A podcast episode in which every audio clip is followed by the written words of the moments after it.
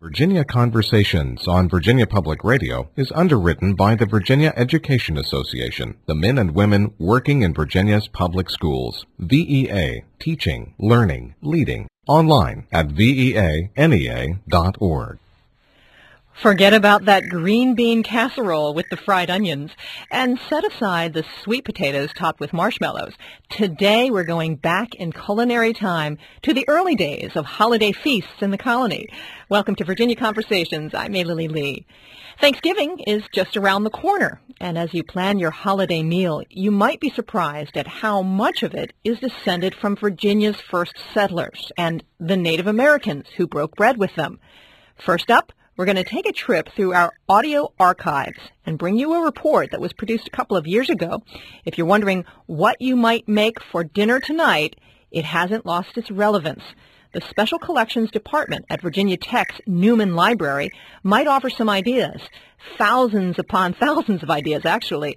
A culinary collection there contains more than 3,500 books, chronicling three centuries of food. Here's reporter Connie Stevens. You can learn a lot about the times by reading a cookbook. Virginia's history, in fact, is shelved at the Newman Library in the Peacock Harper Culinary History Collection, started by two former Virginia Tech faculty members.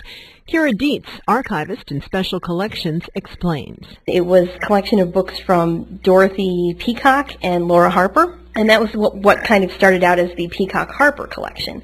As they decided to expand that and donations started coming in with related materials, the overall umbrella title of Culinary Collection developed. And Ann Hertzler, who's also a former faculty member here, I started the Ann Hertzler Children's Cookbook and Nutrition Literature Collection, which also falls under that umbrella. You'll find recipes, or receipts as they were once called, household tips, advice on domestic economy, social standards, and food science.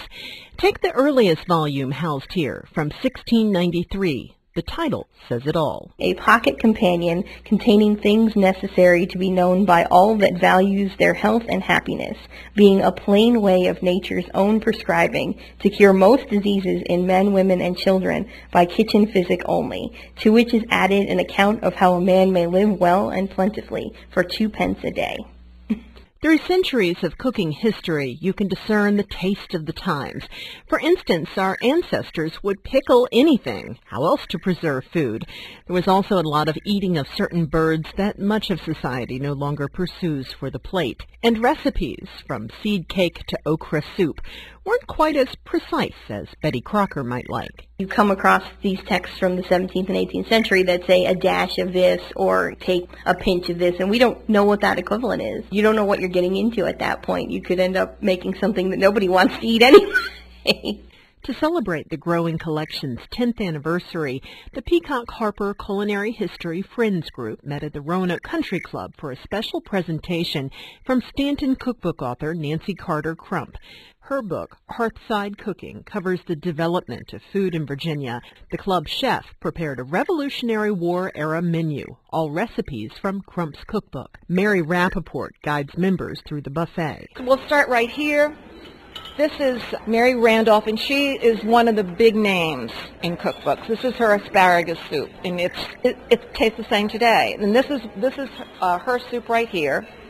Same thing, Mary Randolph's peas with mint. This is corn pudding, and this is totally true to the recipe. It's wonderful. Member Priscilla Richardson gave the fried chicken with sauce a big forks up. It's absolutely wonderful. It, it tastes historical because most people nowadays don't go to this much trouble to cook. Richardson says when she attends these Peacock Harper Friends gatherings, she's often ready to get home and cook and crack open her own antique cookbook collection. But I'm inspired all the time. It's called hunger. I love to cook all these old things. When I was just 10 or something, I bought my first cookbook, which was the Williamsburg cookbook with all the old recipes brought up to date. And I've been cooking from that ever since. The food is wonderful. I must say, it's a great experience to know that we're eating things that might have been served in the 18th century. From hoe cakes to mushroom ketchup, stewed ginger root pears to roast goose and fricasseed rabbit, have Virginia's taste buds really changed? That depends on where you are having dinner. Cookbooks, however, have come a long way. By the early 20th century, you have a lot more images. So you start to get into cookbooks that are heavily filled with pictures, color pictures, that you, so you can see what it is you're supposed to be making.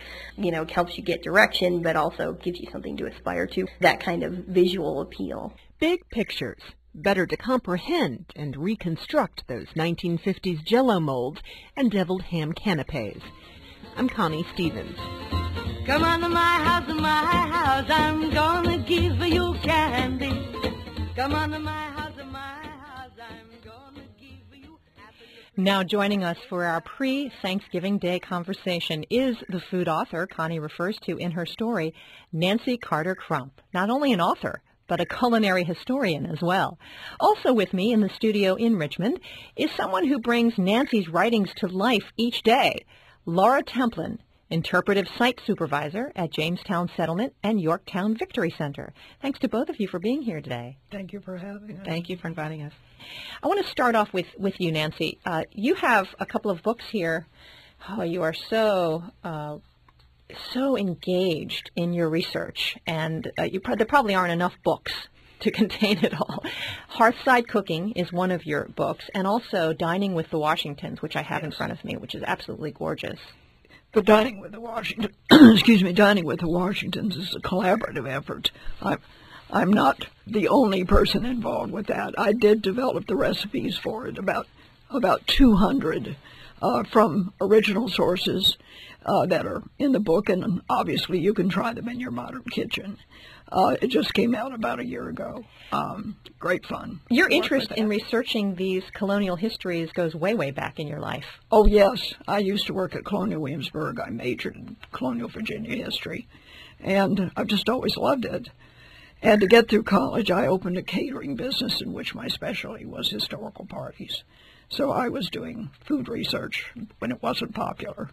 We should point out that some of your research has entailed actual journals yes, again, I'm very lucky in that there are terrific repositories out there that uh, contain letters and diaries, journals written by people. You can use farm records. Uh, and then, of course, as I was working on Hearthside Cooking, a lot of people through the years would say, well, Nancy Carter, I have a receipt book, a family receipt book. You might like to see it.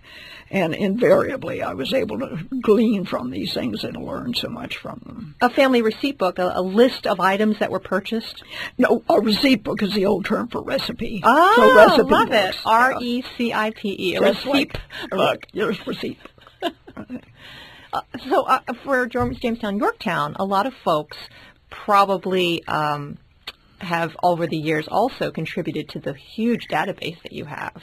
Absolutely. Uh, we're really lucky that we're uh, a fairly well-known uh, couple of museums, Jamestown Settlement and Yorktown Victory Center, and so we do have lots of wonderful research opportunities. And like Nancy Carter, I spend a fair amount of time reading old cookbooks and old letters and old diaries, old receipt books so it's a lot of fun to bring it to life, though, and for any of your listeners who want to see that happen in action, they should come and visit on Thanksgiving Day, the Friday and Saturday thereafter. We have a special celebration that we do every year called Foods and Feasts, and what we're doing is we're talking about and showing and, and cooking up uh, all the different kinds of recipes that are appropriate to the time periods, uh, 18th century at Yorktown Victory Center and the 17th century at Jamestown Settlement. Okay, well, let's start with the central part of a Thanksgiving meal. A focal point is the turkey. And it actually uh, isn't uh, new to us. We can't claim it. Who wants to take that? Well, I mean, food historians can't credit a specific person with bringing the turkey from the New World to the Old World, but we know it happened right away. Uh, so think back to Christopher Columbus. He comes trotting over here looking for the Indies, and he finds instead the New World. And they bring back, the Spanish and Portuguese explorers bring back the turkey, among other things, as, you know, look what we found. And it was a hit immediately. I mean, it's this huge, delicious bird how could you not love it? And so you see turkeys in Spain in the early 1500s, and they spread all over the place. And uh, that is something that really rapidly became a, a, spectacular dish for banquets, for celebrations, just like it is today. And uh, in fact, in the 1560s in Italy, there was actually a vote to exclude it from banquets because it was overly luxurious in their view. Now you can buy it for 39 cents a pound. So, So much for luxury. I, yes, I read that uh, Henry VIII ate uh, turkey, which was a surprise to me. So it made it to England pretty quickly, too. Yeah, actually, um, and he liked to have them in pies, apparently, Yes. as did Queen Elizabeth. Um, so there were lots of, of turkey pie recipes. But by 1615, Gervase Markham, who's one of the cookbook writers that we use, um, he recommended that they be roasted and served with a, a sauce of onions and fruit. So what about other forms of preparation, Nancy, uh, for the turkey? Uh, they had different tools then. Oh, they're gr- uh, roasting them over the fire on a spit, uh, which is being turned, obviously, by either a person or uh, a dog or uh, another creature that would turn them. And once you have tasted turkey that has been roasted over the fire, it's hard to go back to the modern kitchen to do it. It really is good, and they're beautiful. Um, Have you done it? Oh yes, yeah. More so with with uh, chickens, but turkeys are fun to do too. It takes longer, obviously, but I've done them both stuffed and unstuffed, and um, for people, and I'm sure Laura would agree with this, people who come to see this done, who are observing it being done, are really excited to see this in progress because that these using my hands. I'm not on TV. I shouldn't be doing that. Um, to see it turning on the spit, to see it develop, to see it turn this golden brown, and the juices begin to drip, um, is a real treat. Yeah, it's absolutely different from roasting in your oven, which is, after all, really baking it uh, as opposed to roasting it. And of course, um, the Native Americans were roasting it on a spit for centuries because this is where it came from. It came from here, and so uh, we do that in the Powhatan Indian Village at Jamestown Settlement. They'll see that. Laura, one of the things that's interesting about Jamestown is that you can go and see how things are done back then. Absolutely. That's what makes it a lot of fun. We're trying to bring history to life. Uh, we don't have time machines yet, folks, so this is the closest we can do. And at our museums and the outdoor areas, we've recreated everything as closely as we can from those original historic records. So that means, say, a pig that you might bring in. Absolutely. And in fact, funny you should mention that because um, while the turkey did come in from the New World to the Old World and was accepted right away, uh, pork was a major part of the early colonial diet. Pigs kind of take care of themselves, and so they became a big, big part of what you were eating. And in fact, this is the time of year when it starts to get cold that you would butcher hogs. And so on Thanksgiving Day and the Friday following, we will be butchering hogs. Um, we're not slaughtering them. I want to make sure all those parents out there with small children are not concerned about that. The the pig is already taken care of and cleaned and is ready to be turned into ham and bacon, and that's what we'll be doing and sausage um, at both of our museums on Thanksgiving Day and the Friday afterwards. We have a call from Steve from Charlottesville. Go ahead with your question or comment. Hey, Laura Ackerman, this is Steve Whitaker. I used to work with you. How are you? I'm fantastic, Steve. How are you? I'm fine. I happened to be visiting and I heard you. I wanted to call to ask, actually both of you, if you don't mind, how have your own family's holiday traditions changed um, as a result of what you're what you're doing and learning at work? Well, I mean, uh, we've definitely adopted some of the historic recipes because they're really delicious. And one of those things that you run into a lot of times is this sort of rumor, I guess, that English food was not good or is not good. And I'm not sure exactly where that came from because all of the historic recipes are fantastic that I've tried. and uh, certainly we... Uh, We've made a few of them, especially some of the side dishes that have become popular with my family, some of the, the pies as well. So uh, we, we've eaten more than our fair share of 17th and 18th century cooking out of my own kitchen. Great, thanks. Okay, my turn.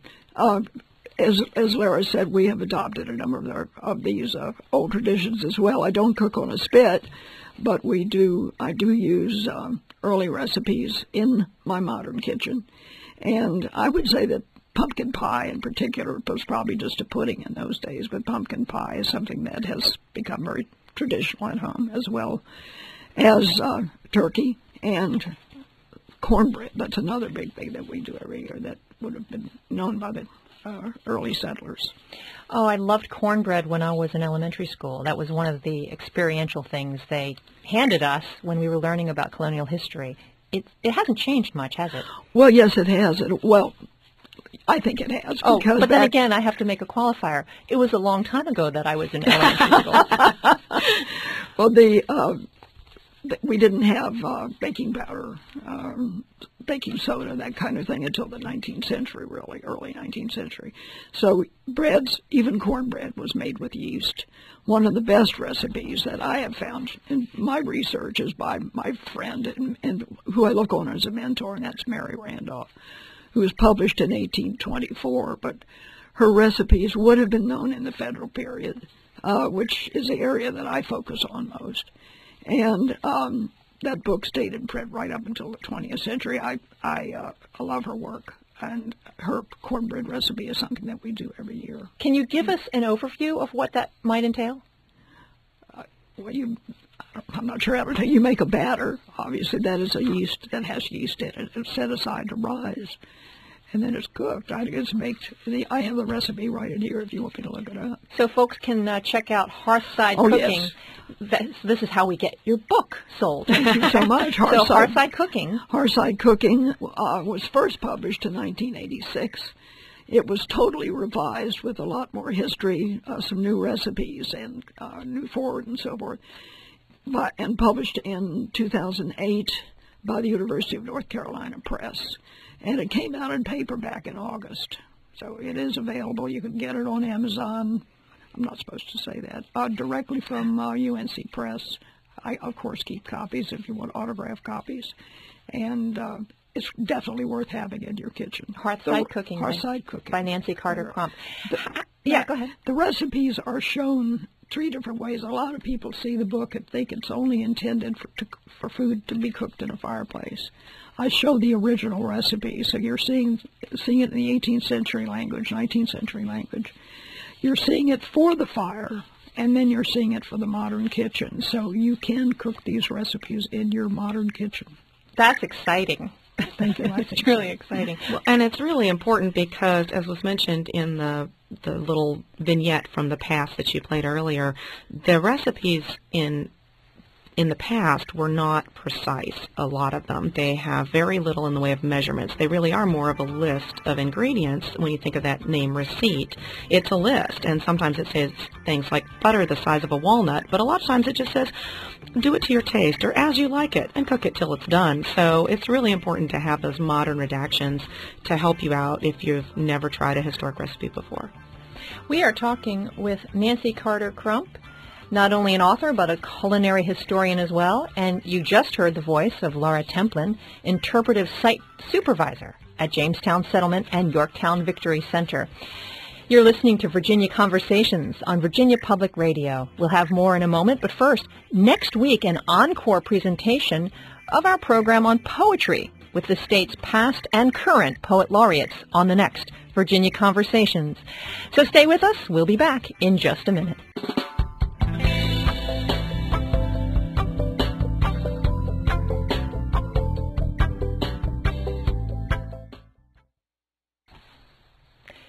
You're listening to Virginia Conversations on Virginia Public Radio. Today we're talking turkey, colonial turkey that is.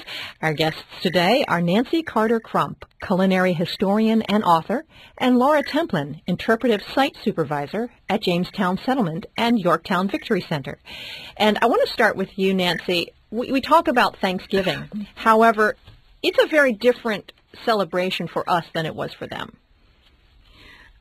As far now Laura may have other ideas about this, but uh, as far as I've been able to tell in the research I've done, there were not any set feasts um, when the settlers celebrated their first Thanksgiving here. It was 1619, and they had landed safely at uh, Berkeley, what is now Berkeley Plantation, uh, in late November, early December, and uh, they had a celebration of Thanksgiving and a, a church-type service in which they were giving thanks for having had arrived here in the colony safely. And of course, they were they were able to cook. They had provisions from the ship. they immediately started hunting. They were able to gather the oysters, crabs, seafood from the from the James, um, but certainly not the kind of Thanksgiving we think of today. Thanksgiving did not even become an official holiday until 1863 when Abraham Lincoln made it a holiday. I absolutely agree. Or, or in our case, Daniel Day Lewis. right, right. Uh, but no, I agree completely that Thanksgivings were traditionally in historic times a, celebration or a giving of thanks that could happen at any time. They weren't a set date in time that you looked forward to the way that we do, and, and they were not an official holiday. You would just declare a Thanksgiving, and, and perhaps a good time would be at harvest when you had plenty to eat, but you could be just grateful for whatever. You can have a Thanksgiving for a safe arrival. You can have a Thanksgiving for uh, all the women showing up when they showed up in 1620. You could have lots of reasons to have a, a Thanksgiving.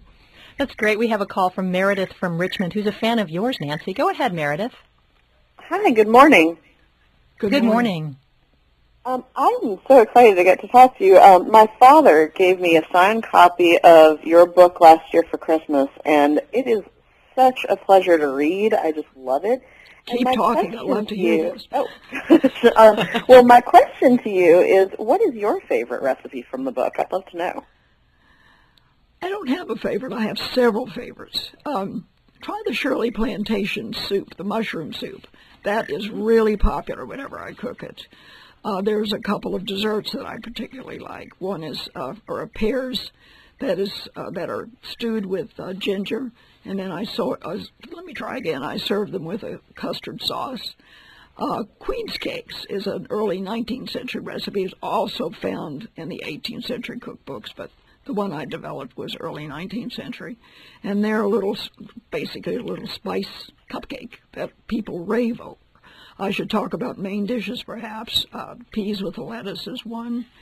Um, the, uh, oh gosh, I have to stop and think. Roast pork is another that people really enjoy, and I often cook that at Christmas. What else are you interested in?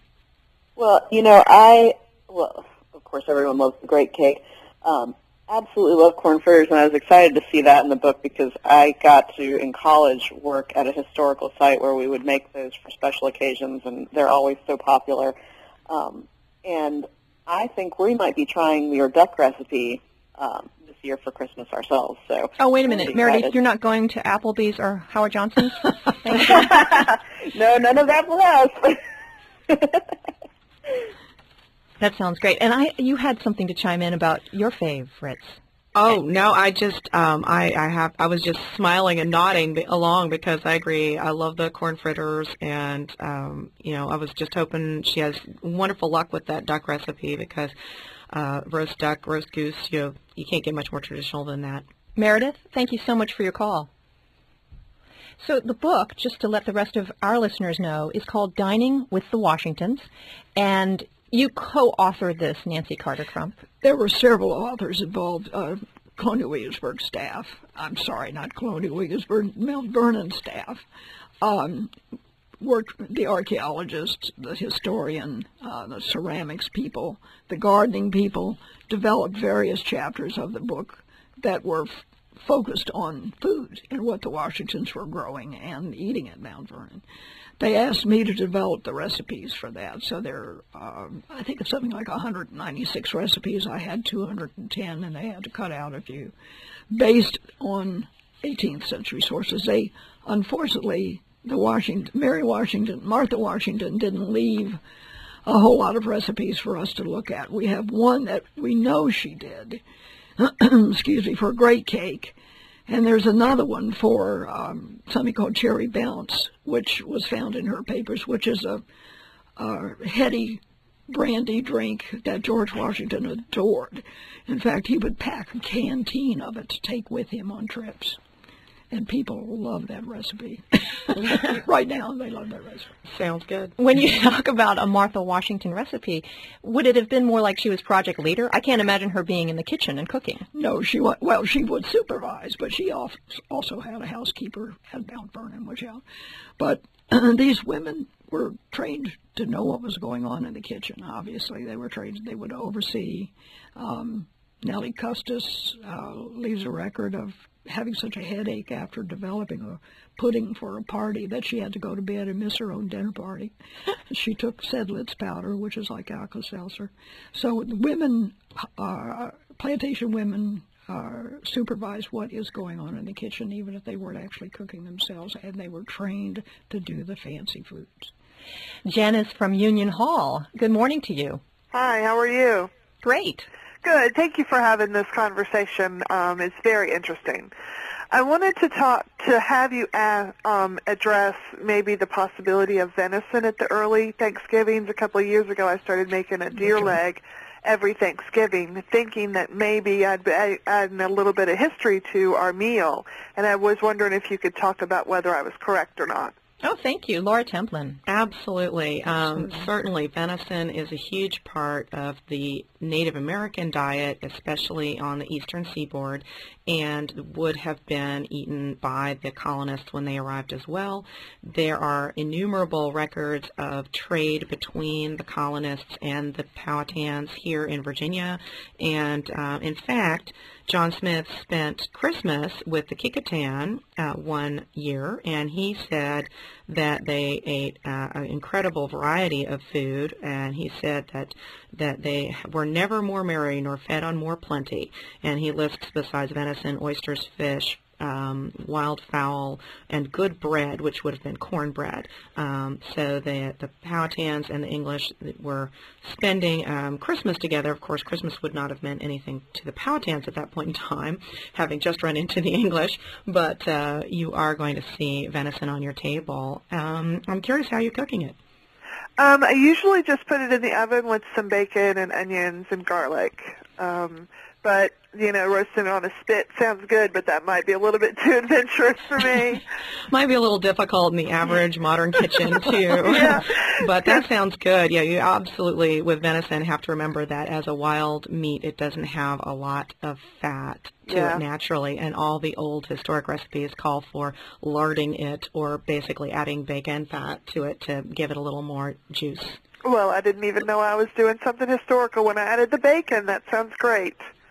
You can appre- also wrap. You can also wrap it in parchment, which will help uh, bring the juices. That'll into help the meat. with the Yeah. juices. Yeah. Oh, I'll have to try that also. Yeah.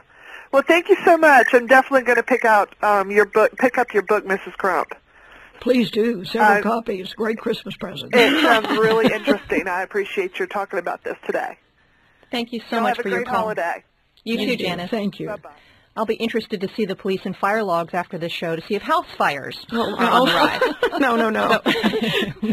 We've got a call from Yvonne from Spotsylvania County. Go ahead, Yvonne. Uh, yes, I'm, I'm thoroughly enjoying the program. And uh, in fact, I didn't know, I wasn't aware, I like National Public Radio, but I wasn't aware of this particular program. And, but, so it's so refreshing.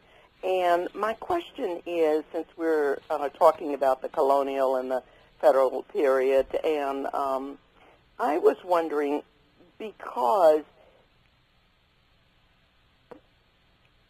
hello?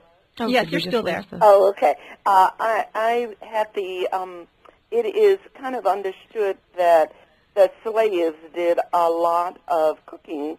Uh, I'm not sure doing how early this period is in your book addresses, but I was just wondering where does the slave cook aspect fit into the colonial uh, recipes and the colonial cooking?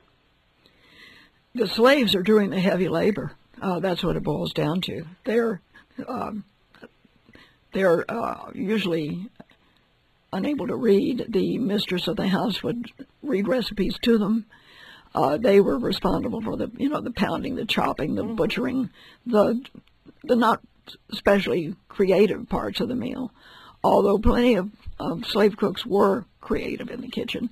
And one of the things I like to think about and that I talk about in the book is what a sort of a symbiotic relationship between these two women. You've got uh, a woman who was in charge of another woman, a slave. And what was that slave feeling? Uh, was she proud of what she was cooking? Did she feel resentment because she had to be overseen by a white woman? I often think about that, but they were very definitely uh, a crucial part of of these old kitchens. These And are plantation there some exceptions too, like Monticello? Jefferson relied on uh, really talented cooks. Absolutely. Absolutely, and Well, um, actually, Martha Washington had one too. Okay, all of whom were slaves. well, and there were absolutely. trained slave Yes. cooks who could read recipes or even knew French style cooking and such too. But um, even on an ordinary farm, there is still a presence of slaves. Even if you were a small farmer and the slaves on the farm were working in the fields and not cooking in the kitchen, and mom was still cooking in the kitchen, um, there was still some cooking being done by enslaved people for themselves to sort of add to the dishes that were shared. So you start to see in the late 18th century a real synergy of the African foods that um, in fact, some slaves were even growing some of their own foods. They had small gardens of their own so that they could grow things like peanuts and hot peppers and such that weren't real popular with the English yet. And so you start to see what we call soul food kind of moving in to the cuisine. And that's something that I'm really fascinated by, but it's extremely difficult to document for the reasons that um, Nancy Carter Crump mentioned is that there's not a lot of writing, reading and writing going on. There's not a lot of i i written down slave stuff. So we have to look at recollections, collected um, stories uh, coming from those who were enslaved, and most of those are, are 19th century. But uh, if you go to Yorktown Victory Center, you will see uh, a slave garden, and we do discuss uh, the aspects of slavery because as uncomfortable a topic as it is in history, it's an important one. Your calls are next, Crystal and Jackie. Hold for just a moment. But first, Andrea from Blacksburg. Go ahead with your call. Hi, thank you for taking my call. I was Good morning. wondering if the good morning. I was wondering if the cookbook authors could um, address the topic of what sorts of herbs and spices were used in uh, colonial cooking and native cooking. Right. Thank you for your question. Most anything you can find now, which was an amazing discovery for me when I began cooking uh, with old recipes. And what, what, of course, a lot of them, uh, the spices and so forth, had to be imported, but women were putting in herb gardens pretty quickly after they arrived here in the colony. So, for example, oh golly, uh, rosemary, uh, parsley, thyme, marjoram. And uh, also, you're going to see those imported spices like nutmeg and mace, Cinnamon, ginger. yeah. I mean, they, they were definitely using those things, and sometimes with a fairly heavy hand, in spite of the fact that they were expensive. You know, hey, I can afford it. You're going to taste it. Um, now, the Powhatan Indians, on the other hand, did not use a whole lot of herbs and spices, and it was something where really the flavor of the of the meats and so forth uh, is really coming through. But um, the soups and so forth that we've reconstructed are still really delicious, and and you can really taste like the pumpkin and so forth, and not have to rely on on all those herbs and spices after all. Also, the importation of the of the spices uh, indicate some degree of wealth, not because they're expensive. So the uh, general population might not have had those or had access to many of them anyway. good morning, Crystal from Reiner. Go ahead with your call. Thank you for taking my call.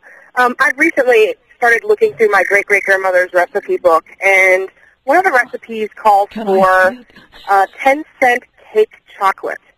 Ten And- cent cake chocolate. I love it. Yes, and so I'm wondering if there's a way to figure out how much that really is without so much trial and error.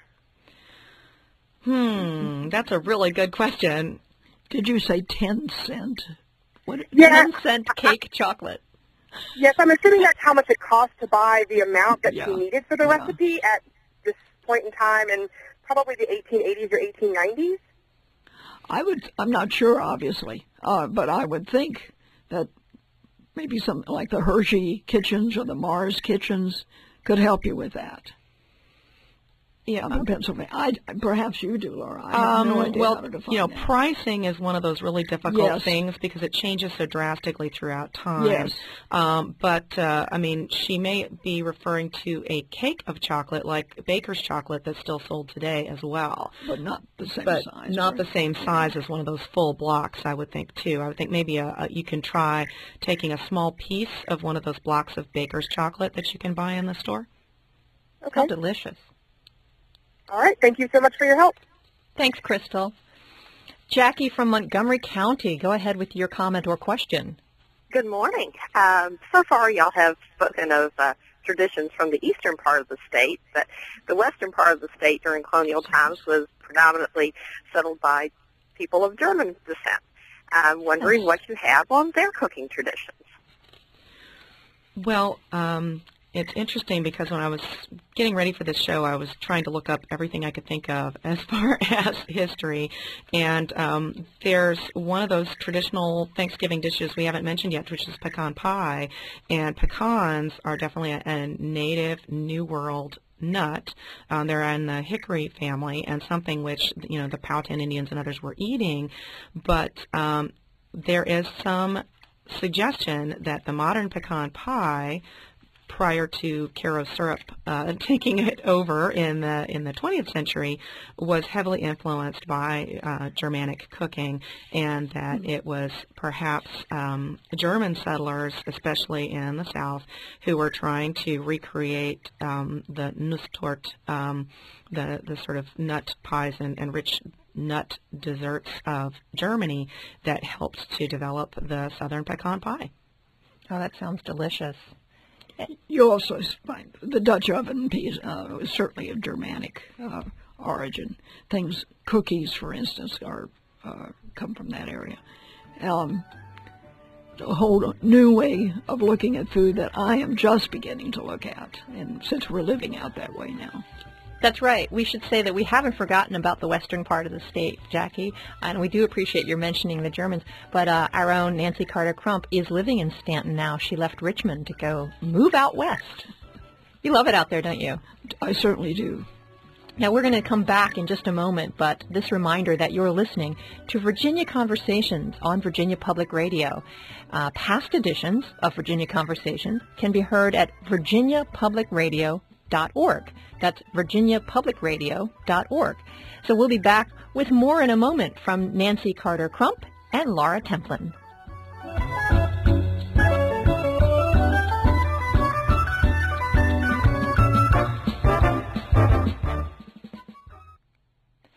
You're listening to Virginia Conversations on Virginia Public Radio.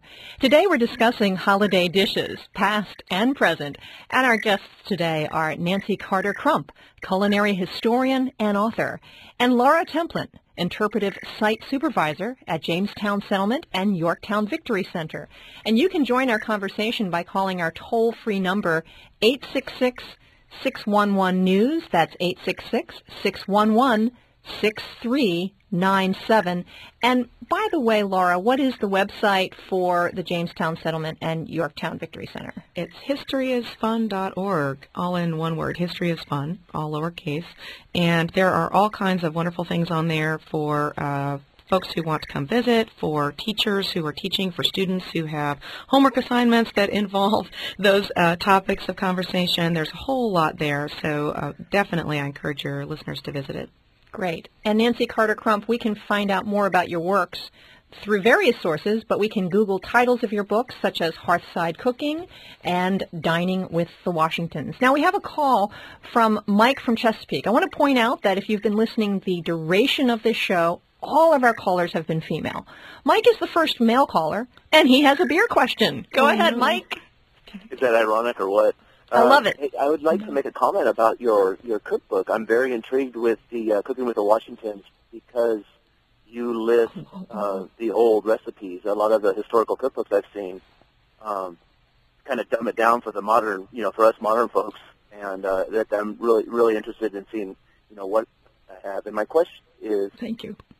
Um, I just recently became interested in colonial brewing uh, recipes and techniques, and I'm, I'm not finding a lot of a lot of information there. I was wondering if you had any resources on where I could find out more about uh, what they did in the colonial times for, for brewing their well, Beer is something I've never done. I think I'll let Laura take this question. You can also find out all kinds of help at uh, Mount Vernon. That's great, Laura. Mike. Thank you for that question. Yeah, no, it's a really good question. Um, there is a book called A Sip Through Time that was written by Cindy Renfrow, and she is another uh, food historian.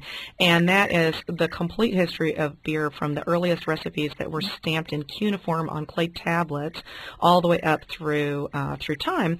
But uh, you might also want to visit Colonial Williamsburg, which has a brewing program, and they do brewing in the spring and the fall, and their website should tell you when they're doing that. As does Mount Vernon. Yes, as does Mount Vernon. We have another caller. This one's going to be a surprise to you, Nancy. Erin from Dublin. Go ahead with your call. Hey, Mom. Hey, honey. um, I, How are was, I just wanted to call in and talk about being a um, test dummy for the recipes in the book.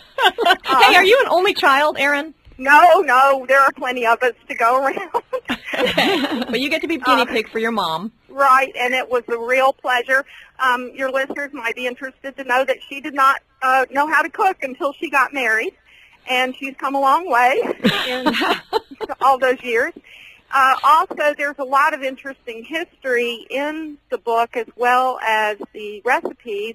And I was a proofreader for the book, and uh, it was I'm a nurse, and I was really interested to hear that uh, women uh, that fireplace injuries were the second leading, or was it the second leading cause of death, Mom, behind childbirth At least in Britain. There's some Yeah. question about that here.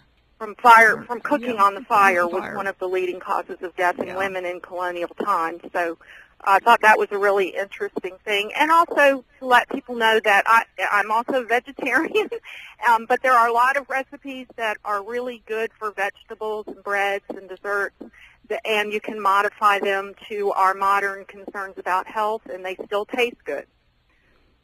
But did you find that the colonial settlers were meat-centric?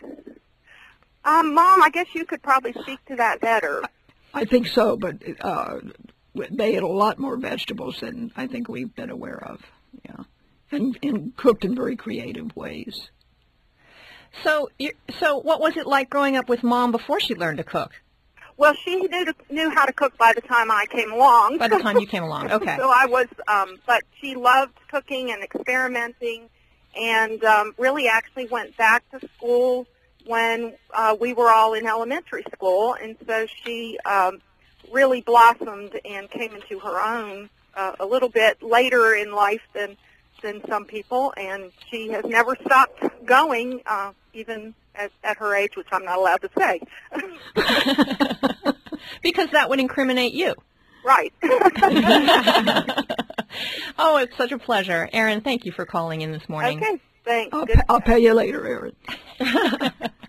Virginia from Pulaski, you have a corn pudding question. Uh, yes, thank you. I've um, been enjoying very much the um, talk this morning. Um, my mother was fond of corn pudding um, at holiday situations and then also otherwise. And I know you mentioned that as being an early dish. Um, I'm just curious as to how that um, dish came about and when it was kind of introduced. I think Laura Templin would take that. Well, um, food historians can confirm that Native Americans sometimes mixed um, maize, or you know, corn as we know it, whole or ground, uh, with a lot of other foods, vegetables, fruits, nuts, etc. And what they made took a lot of different forms. It depended on the, the consistency of what they were doing. So they um, fried, steamed, baked, you know, breads. They they made um, breads. The the early Virginia colonists talk about them making a bread that's kind of like a tamale, where they're taking what they called husk bread. They're taking the corn husk and they're putting a mixture, often a very soft mixture with fruit and so forth of, of cornmeal into that corn husk and then boiling it and making a bread out of it that way. And uh, that they also were making different um, comp, uh, combinations of things like succotash. You know, succotash is sort of a classic Native American corn dish um, with uh, with beans and so forth. So, um, but corn pudding, as we Americans know it today, does descend from European vegetable puddings, and so this is an old world recipe that's running into a new world food and and being Being changed. Um, so you've got lots of different colonial Indian puddings, and um, Nancy Carter Crump is pulling out her recipe for us. Nancy, yeah, you've got it right in front of you. Yeah, um, should I read it? I think so. Um, I've also got the corn fritter recipe that someone was talking about. this is from Kate Bell Carter's uh, cookbook. This was a manuscript cookbook that I worked with that is owned by Oatlands Plantation up in Loudoun County. And the original recipe, as I said, it's uh, 19th century. If I could read my own writing here, it says, uh, scrape with a strong knife the grains from 12 ears of corn. To this add a quarter of a pound of butter, four eggs well beaten with pepper and salt to your taste. Add nice milk or cream. If the milk from the corn does not make it liquid enough, it generally requires some. Stir all well together and bake in a baking dish. That's the original recipe. That's really great. Deborah from Gates, you had a question, but did Virginia already ask it relating to cornmeal? Um, hi. Hi, Deborah. How are Deborah. you? And thank you for crossing over. You're in Gates, North Carolina. We appreciate your call. Thank you. Yes, I, I have a question. I'm curious. My aunt makes this dish out of cornbread, and she called it hot water cornbread. And what she did was you boil the water first, and you put yellow cornmeal in the bowl. You add a pinch of salt and sugar, and then you fry it. And I was wondering, where did that originate from? That sounds Nancy, have you ever heard of that? I've not, but it wouldn't that have been like an Indian technique? Or Well, I mean, yeah, I mean, other the Indians didn't use a lot of salt, actually, No. um, amazingly enough, because they they got enough naturally in their diet. They didn't add a lot to their foods. But yeah, I mean, That basically technique. that technique of, Yeah. of adding hot water to the cornmeal to kind of get it to stick together, and then and then frying it up, it goes way way back. Well, the, and interestingly, the uh, English women would have done the same thing with oats in their own country. So you, they adopted the corn over here. Did they have steel cut oats back then? I love steel cut oats. Just discovered them. Thought they might have a long, long history, and I see two quizzical faces. Sorry, Harry. No, that's okay. Harry from Roanoke, go ahead with your question or comment. Morning, ladies. Uh, very much enjoying your program. Uh, I have a question which uh, perhaps uh, concerns a historical artifact, soup tureens. Uh, If you visit uh, antique shops, uh, you very often will find these items. It's obvious they were not a decorative piece, so to speak, in colonial times, but they were actually used. And I'm wondering if that had to do not only with the method of cooking, which often was putting things in a pot and, and boiling it, but also many people were edentulous. And of course they could eat, you know, a broth or soup and meat that had been well cooked. Would you care to comment, please? Well, um, soup is extremely popular throughout history, in part just because it's easy to cook. Um, if you think about you're trying to run a farm, you're doing a lot of physical labor, you're in and out of the kitchen, you can put uh, soup on and stir it occasionally and, and it usually won't burn. So um, whether or not you have teeth, soup was probably good food uh, for you No. throughout history. Um, but uh, it is certainly true that you're going to see those um, beautiful soup tureens, eh, especially starting in the 18th century when dining was an art form and you wanted to put forth uh, an incredible table.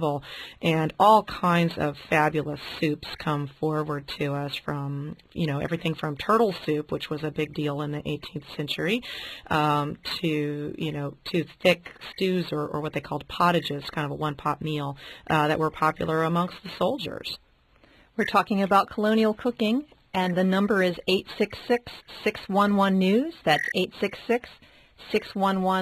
866-611-6397. You have more to add to that, Nancy. Well, I was going to say that if you're learning to cook on the fire, making soup is the very first step. And that when I taught classes, that's the first thing I teach them, is how to cook soup on the fire. So simple. Priscilla from Williamsburg, go ahead with your comment or question. Uh, hi. Yes, I want to tell you what a great program you've got. Really enjoying this, and it, it is so timely, so beautifully timely. Um, as your your guest was uh, speaking about um, slave labor and how they did the hard work, the heavy the heavy work in the kitchen, um, it reminded me that I I have my great aunt's cookbook that, um, and she was she was married in the 1860s, right after the Civil War. Um, and and she and, and several other aunts were responsible for uh, my learning how to cook as I, you know, came into their homes and they said, come into the kitchen, you can help. Um, in this cookbook, though, it is it is ancient cookbook. Uh, it starts out when you go to the meat section. It it's baked chicken. It tells you how to go to the pen and catch the chicken and prepare the chicken. Um, we won't go through all the gory details, but it does. but but it it always starts with the um, go to the barnyard first. Yeah. that's, that's pretty common. And It Priscilla, how much of, how to feed of the pig? yeah, yeah, right. when you grew up, Priscilla, were you there from beginning to end, or did you not see the gory details of uh, chicken preparation? Oh, I was there from beginning to end. Well, let me ask you a question because I know there are lots of parents sort of grappling with this question around food preparation for their own children, especially parents who are raising chickens on their own. Um, is it a good idea or a bad idea to introduce kids to that entire process, including the uh, catching and killing of the chicken? I I do not feel that it damaged me in any way, but I was um, exposed to women who really knew what they were doing, and it wasn't. Um, you know, it was very professional and very um, uh, exact. Let's put it that way. You know, there wasn't a lot of flailing or blood or you know that kind of thing. Uh, it was catch the bird, snap, um, bird under a um, a bucket, uh, when the bird, when all the noise stopped, then, you know, pull the bird out, pluck the feathers, douse them in some hot water. You know, I mean, they did it in about 20 minutes. Mm-hmm. It was boom, boom, boom, boom, boom, and it wasn't, as I say, there, there, there wasn't a lot of mess, you know, Right. to it. So I think that that was, that, that made it, um, um, less frightening, I suppose. Yes, so important to understand where our food comes from, and I think you, you, you made a good point, which is it lacked the trauma that we might suspect. Exactly. The only thing I can recall that um, made an impression on me was, um, as a child, I was not going to eat those eggs that came from inside that they found inside the chicken after. You know, I wanted Mm-hmm. Yeah. to eat eggs that were laid. I didn't want to eat eggs from the chicken. How do you feel about eggs today? Oh, they're fine. They're fine. I still, I have to admit, I don't eat a lot of them because they just, you know, we eat differently today. You know, not so much of the heavy, heavy stuff. Um, but you know, eggs are fine. Priscilla, thank you so much for that input. You're welcome. Thank you. Thank you. Dave from Lynchburg, you have a question about soup. Uh, yeah, I did. Um, I always understood that pre-refrigeration days that soup was a way of sort of storing the food because if you reheated it every day, it didn't have a chance to go bad or grow bacteria. So a lot of times you would almost have a, a never-ending pot of soup that was continually added to on the stove. Is this true? Fact or fiction, ladies? I can't imagine a hungry farm family letting the soup last that long. But I mean, you know, there's the old saw about peas pottage hot, peas pottage cold, peas pottage in the pot nine days old. Um, but uh, you know, most of the time when folks in our past ate, they either ate something that was absolutely fresh, as we just discussed with the chicken that was just caught in the barnyard, or was absolutely preserved, like a ham or a pickle that would last for years. And so I'm, I'm really hesitant to suggest that you can keep your soup going for eternity and not poison your family. I, I think uh, Laura's on target here. Okay. of course, the whole idea of the herbs and the s- spices, is that an old saw that back then it was a way to cover up meats that might have been spoiling, etc.? I don't see anybody spending $200 worth of spice to cover up a No. dollar's worth of bad hamburger. You know, I mean, we wouldn't do it today, and I can't believe our ancestors really did that back then either. That is one of the old saws. It is not true. Okay. Now, I want to know what each of you will be doing for the holidays, whether it's the Thanksgiving or the Christmas holiday coming up. Anything special? And, and you can pass. You know, this is what you do for a living, so it's okay if you want to take. Well, take I will actually be spending foods and feasts at the museum, which has become my holiday tradition over the last uh, 13 years. And um, that's actually, uh, we have folks who come and volunteer with us who come from all different states. They come in from uh, Connecticut and Ohio and so forth. And it's actually uh, a big celebration, and and it's really a lot of fun. And we enjoy getting together and sharing the cooking experience of the historic foods. Laura Templin, give us the website for Jamestown Settlement and Yorktown Victory Center. That's historyisfun.org. Great. Lots of great events coming up. And Nancy Carter Crump, are you taking a pass on what you're going to do? Oh, no. No. Thanksgiving is a huge holiday for us, and even more so than Christmas, really. Um, for years, we have had lots of people come at Thanksgiving. It's not as big as it was since we moved to Staunton. But when we were in this part of the state, we would have as many as 40 people for Thanksgiving dinner. I did the pumpkin, the, the uh, turkey, the pumpkin pies, the accompaniments, and everybody else would be a dish. So it really was a Thanksgiving celebration.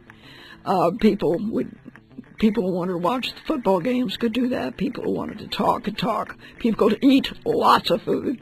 We would gather around the table. My husband would say a blessing, and we'd dive in. Folks would come and go all afternoon. We still have this up in Staunton, but not quite as uh, many people as came in. Sounds anybody from Staunton listening, give us a call. sounds wonderful. There's an open table invitation. Nancy Carter Crump, culinary historian and author, and Laura Templin, interpretive site supervisor at Jamestown Settlement and Yorktown Victory Center. Thank you so much for joining us next Friday at 9, an encore presentation of our poetry program. I'm May Lily Lee for Virginia Conversations. Virginia Conversations on Virginia Public Radio is underwritten by the Virginia Education Association, the men and women working in Virginia's public schools. VEA, Teaching, Learning, Leading, online at veanea.org, and by listeners of this Virginia Public Radio member station.